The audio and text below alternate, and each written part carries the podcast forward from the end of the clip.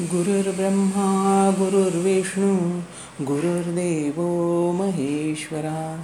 गुरु साक्षात परब्रह्म तस्मै श्री गुरवे नमः। नमस्कार मैत्रिणीनो मी लीना दुधाट आपल्याशी संवाद साधत आहे. आपल्याला जेव्हा एकटेपण येतं तेव्हा ते भेडसावू लागतं. अशावेळी काय करायचं? त्याचा विचार आज आपण करूया. सध्या मुलांचे फॉरेनला जायचे प्रमाण वाढलं आहे मुले बाहेर आणि आई वडील येथे असतात. या दोघापैकी कुणीतरी एकजण मागे राहतो आणि त्याला एकटे पण जाणवायला लागतं. असं चित्र बऱ्याच ठिकाणी पाहायला मिळतं. खरं तर आपण जन्माला येताना एकटेच येतो आणि जातानाही एकटेच जातो. हे प्रत्येक जीवाच्या जगण्याचं सत्य आहे. पण जन्म ते मृत्यू या प्रवासात साथ देणारे अनेक जण असतात. आई वडील भावंड मित्रमैत्रिणी शेजारी वगैरे. या सर्वांची आपल्याला गरजही असते. या सर्वांची साथ असणं याची सवय होऊन जाते. कोणाचा तरी संग करणं हा मनाचा गुणधर्म आहे. पण होतं काय? या प्रवासात ज्याचे त्याचे स्टेशन आले की एक एक उतरून निघून जातो. कोणी लग्नाच्या निमित्ताने कोणी नोकरीच्या तर कोणी हे जग सोडून निघून जातो. त्यावेळी मनातल्या त्या त्या जागा रिकाम्या होतात. आपण एकटे पडलोय सोबतीला कोणी नाही असं वाटू लागतं. काही गृहिणी त्यांनी फक्त हा घरासाठी वेळ दिला आहे आणि सतत फक्त नवरा मुलं नातेवाईक यांचेच करण्यात आत्तापर्यंत आयुष्य वेचले आहे. अशा गृहिणींनाही एका विशिष्ट टप्प्यावर म्हणजे मुले स्वतंत्र होतात त्यावेळी एकटेपण जाणवायला लागतं. नोकरीवरून निवृत्त झाल्यावरही अनेक जणांची अशी अवस्था होते. कारण एकदम रिकामपण येतं. दिवसभर बाहेर राहण्याची सवय असते. त्यामुळे घरात असण्याचा त्रास होऊ लागतो. काही लोकांना दूरदृष्टी असते. असे लोक आपण असे एकटे राहिल्यावर काय करायचं हे आधीच ठरवून ठेवतात. त्याप्रमाणे स्वतःला एंगेज ठेवतात. मुळात या एकटेपणाची भावना येत का असेल याचा विचार केला तर असं लक्षात येतं की अशा व्यक्ती स्वतःशी फार जोडल्या गेलेल्या नसतात. कायम कुणीतरी हवं अशी मनाची पक्की भावना झालेली असते. इतरांचे विचार शब्द साथ यांचा आधार घेण्याची सवय जडलेली असते. हे एकटेपणाचं दुःख घालवण्यासाठी कुणीतरी हवे या गरजेपासून स्वतःला दूर करायला हवं. एकटं असणं याचा अर्थ आपण कसा घेतो यावर सर्व अवलंबून आहे. एकटेपणा हा शब्द नकारात्मक अर्थाने घेतला जातो. त्यात थोडी भीती एक प्रकारची शिक्षा किंवा असुरक्षितपणाची जाणीव असते. पण त्याऐवजी एकांत हा शब्द म्हटला तर लगेच त्यामध्ये शांती आराम आणि सुखाची जाणीव होते.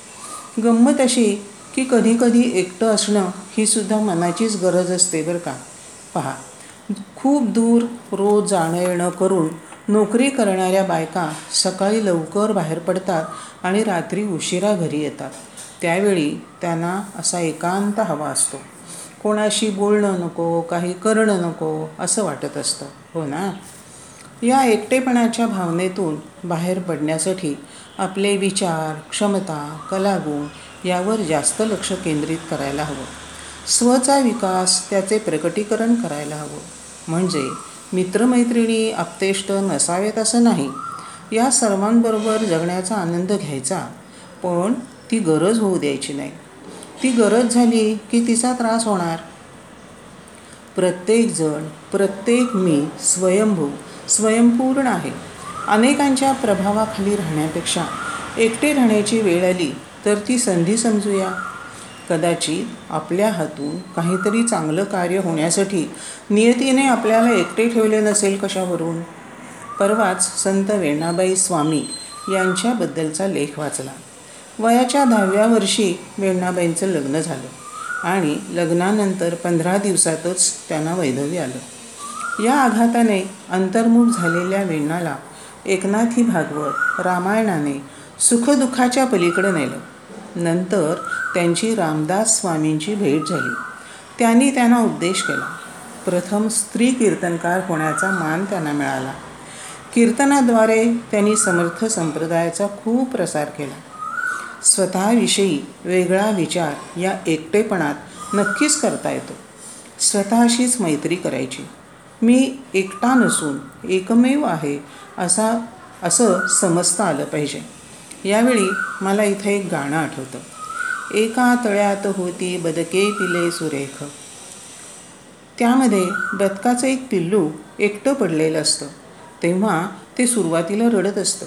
पण एके दिवशी त्याचे त्याला जेव्हा कळते की तो एक राजहंस आहे तेव्हा भयवेड पार त्याचे वाऱ्यास वे पळाले. अशी अवस्था होते. तसे मी एकमेव आहे असे स्वतःला समजता आलं पाहिजे. आणि खरंच प्रत्येकजण एकमेव असतो. कुणीच कुणासारखं नसतं. आपल्याला जे हवं ते विश्वासपूर्वक करत राहायचं. वाचन असेल लिखाण असेल किंवा दुसरे काही छंद असतील जे करायचे ते करून त्यातला आनंद घ्यायचा.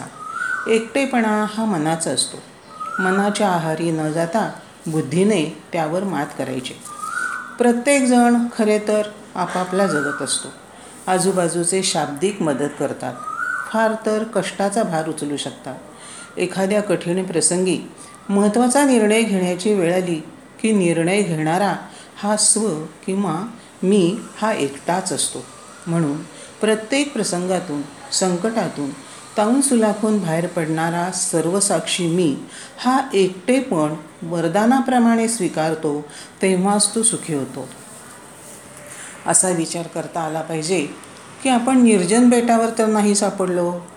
ओळखीची नात्याची नसतील तरी आपल्या आजूबाजूला माणसं आहेत. कुठेतरी देवळात बागेत सहज कुणीतरी भेटतो.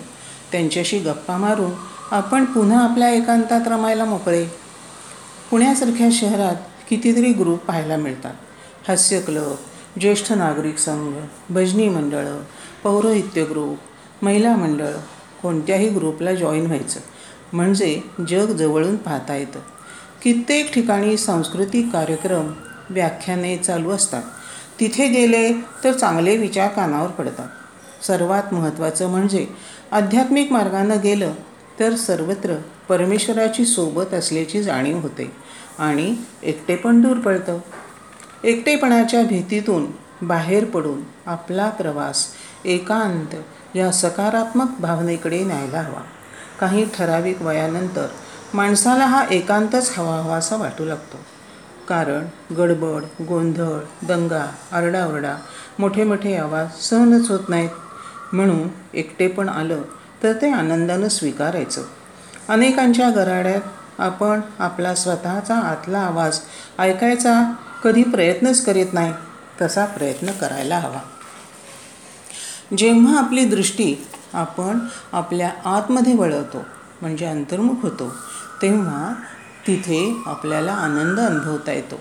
ध्यानात आपण हेच तर करतो म्हणून रोज ध्यान करायचे. चला तर मग ध्यान करूया. ताठ बसा. डोळे अलगद मिटा. खांदे मान सैल सोडा. चेहऱ्यावरील स्नायू शिथिल करा. हाताची ध्यानमुद्रा करून हात मांडीवर ठेवा. मोठा श्वास घ्या सोडून द्या. पुन्हा श्वास घ्या सोडून द्या. मन शांत करा. श्वासावर मन केंद्रित करा. हळूहळू श्वासाची गती मंद होईल. त्याची अनुभूती घ्या. स्वतःमधील गुण ओळखा. त्यापैकी एखादा गुण विकसित करण्याचा निश्चय करा. मोठा श्वास घ्या सोडून द्या. आवडत्या देवतेचं स्मरण करा. परमेश्वर आपल्या पाठीशी आहे याची मनाला खात्री द्या. एक मिनिट शांत बसा.